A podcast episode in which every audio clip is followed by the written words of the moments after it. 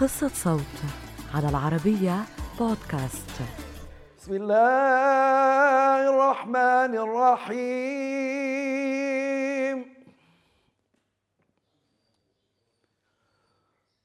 وصلى الله وسلم وبارك على سيدنا ونبينا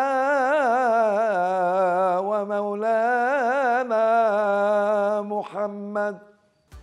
إذا كنت تعرف الرقم الفرعي أدخله الآن. المحطة القادمة هي أحييكم أجمل تحية وأدعوكم لسماع باقة جديدة من أغنيتكم. نرجو محاولة الاتصال في وقت لاحق.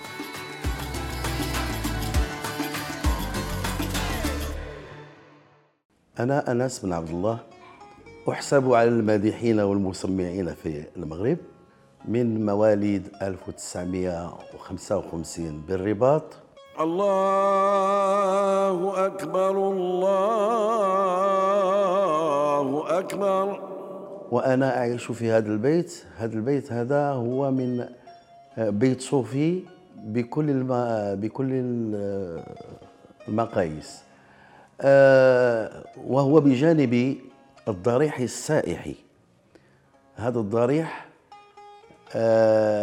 دفينه يعد خليفة للشيخ سيدي أحمد تجاني دفين فاس.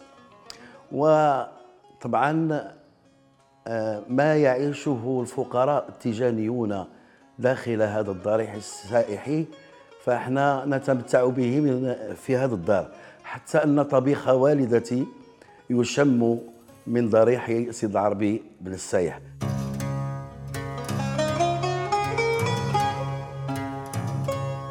ترعرعت على سماع الذكر وسماع آه، الأذان وتتويب المؤذنين وتهللت. آه، تهللت هو اصطلاح على ما يقوم به المؤذنون والمادحون من آه، سماع في الصوامع في زمن معين هو قبيل صلاة الصبح وبين المغربين يوم الخميس بحيث أنه يصعد المهللون إلى الصوامع ليؤدون هذه المهمة. هو نوع من السماع وهو فن مغربي أصيل فن آه، يستمد قدسيته من مشروعيته الدينية فهو ذكر وصلاة وسلام واستغفار ودعاء ومناجاة. وأقبل شهر رمضان شهر التوبة والغفران شهر العبادة والطهر والإيمان. المهللون في رمضان يهللون بوجد وبخشوع وتستمع إليهم وتستمع إلى شهقاتهم وتستمع إلى آهاتهم آه، من خلال تلك الأصوات التي يمجونها آه، بطبيعة الحال آه، ومن خلال أنهم يكثرون من الابتهال والدعوات. أما في الأيام العادية فإن لهم طقوسا هناك ينتقلون من السلام على من الصلاة على رسول الله إلى السلام على رسول الله إلى تسبيح الله إلى آه، الابتهال إلى غير ذلك؟ يا عباد الله قوموا لا تناموا. هذا وقت الخير قوموا تقلموا قديما. لم يكن هذه الوسائل ديال الاستماع والتواصل موجودة.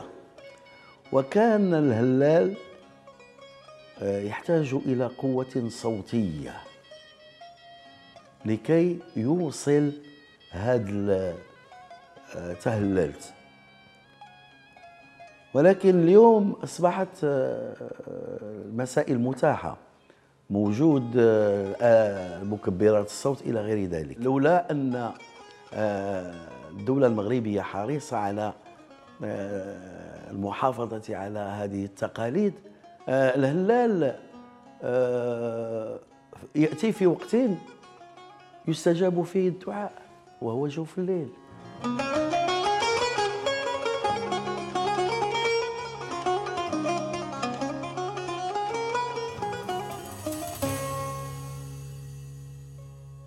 اولا أنا تأثرت بتهللت من رجل يعتبر صوتا رائعا جدا.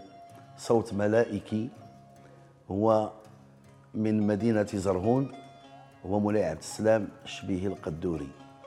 هذا الرجل كان يمتلك له براعة كبيرة في في كان يمج كنافورة يمج الألحان وله رصيد من الاجتهادات الصوتية الرائعة جدا.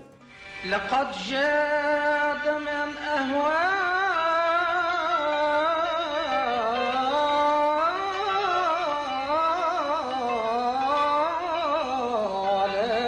بوصله.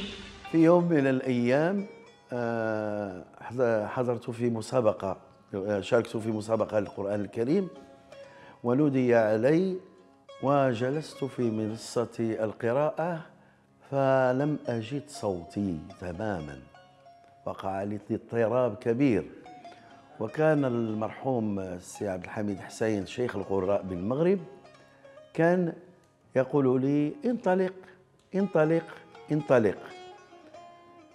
ولما انطلقت كان صوتي فيه حزرجة ولمدة قصيرة ثم آه، ذهب كل شيء وعادت الأمور إلى نصابها و- وكان استمراري وكانت هذه هي البداية ديالي. وكان حدثا عظيما لأنه جدي رحمه الله وهو الخطيب و والإمام والحافظ والمقدم. كان يستمع إلي من خلال الراديو وكان عاجزا لا يستطيع الذهاب إلى محمد الخامس فقال قولته الشهيرة الحمد لله الذي جعل من صلبي من يقرأ القرآن ويصلي على رسول الله. أولا للحفاظ على الصوت هناك مسألة علمية. أولا أن لا تغني في مقام غير مقامك غير مقام الصوت ديالك. هذا الشيء الأول.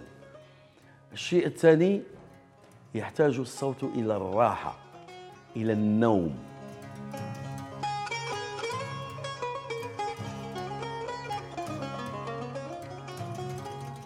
يا